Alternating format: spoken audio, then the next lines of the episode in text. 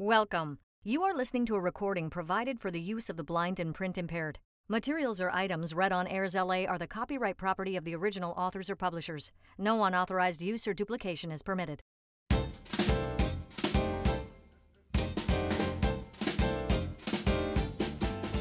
There's something new on AIRSLA every day.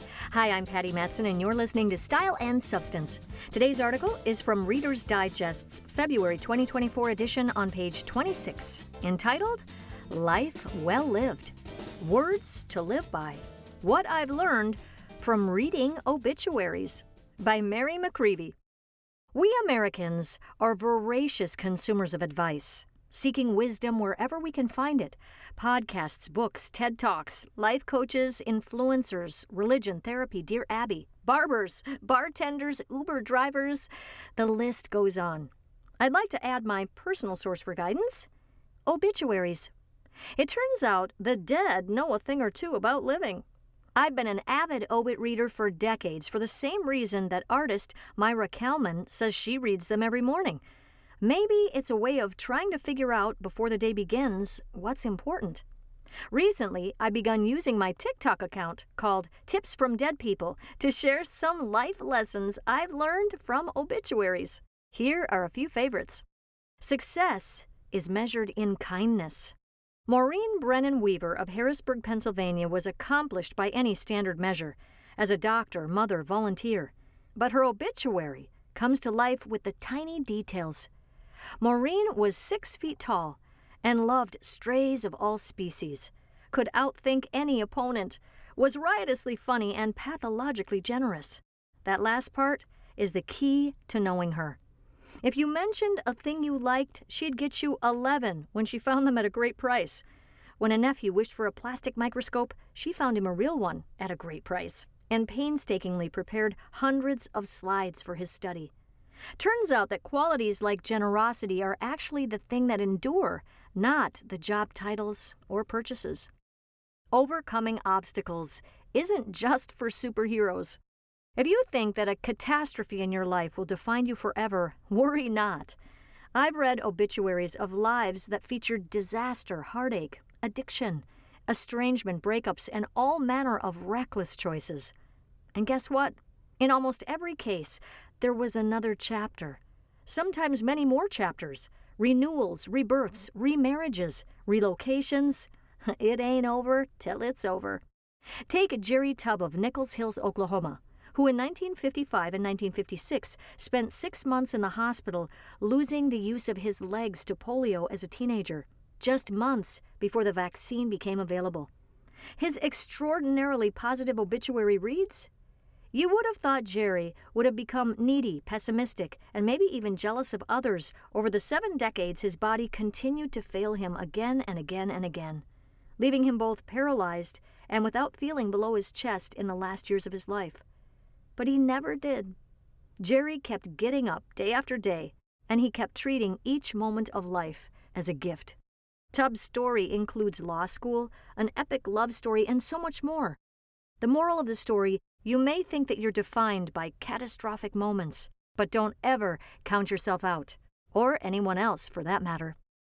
When in doubt, laugh. Renee Corin of El Paso, Texas, died at the age of 84, a crushing blow to her family. But as the obituary, written by her loving sons, shows, this is a woman who will be remembered for living life to the fullest. Consequences be damned. The body fertile red-headed matriarch of a sprawling Jewish Mexican redneck American family has kicked it.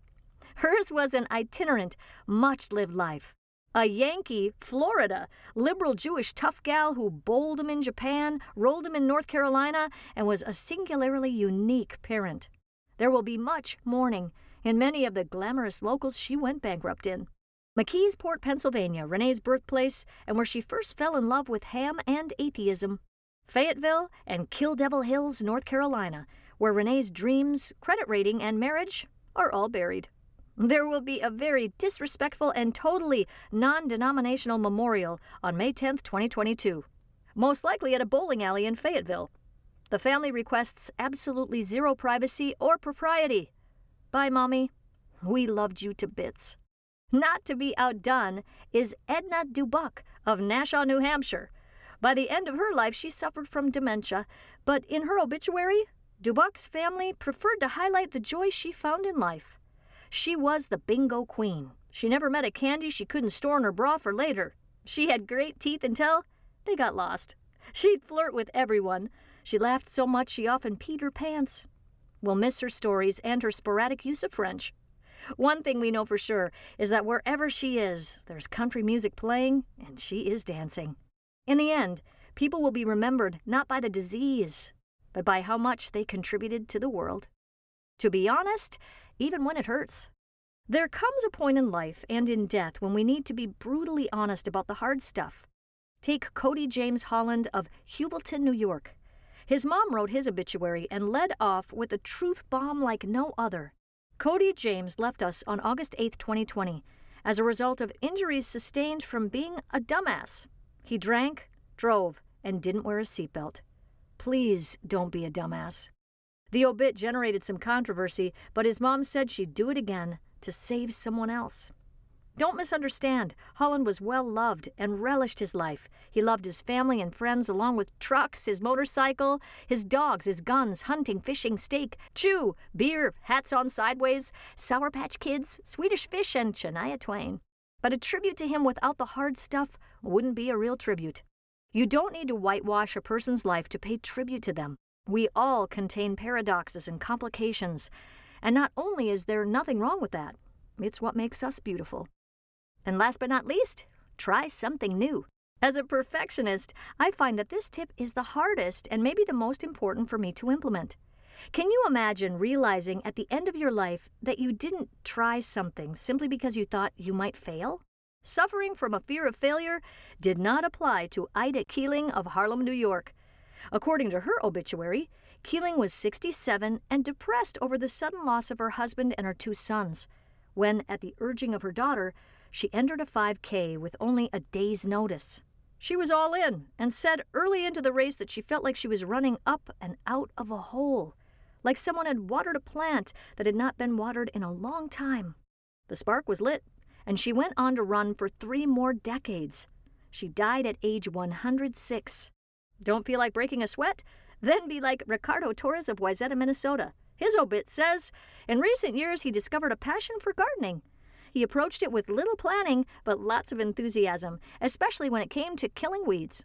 Many a neighbor witnessed Rich using a flamethrower to torch the unwanted plants in his yard. The cigar in his mouth was a nice touch. Now, come on.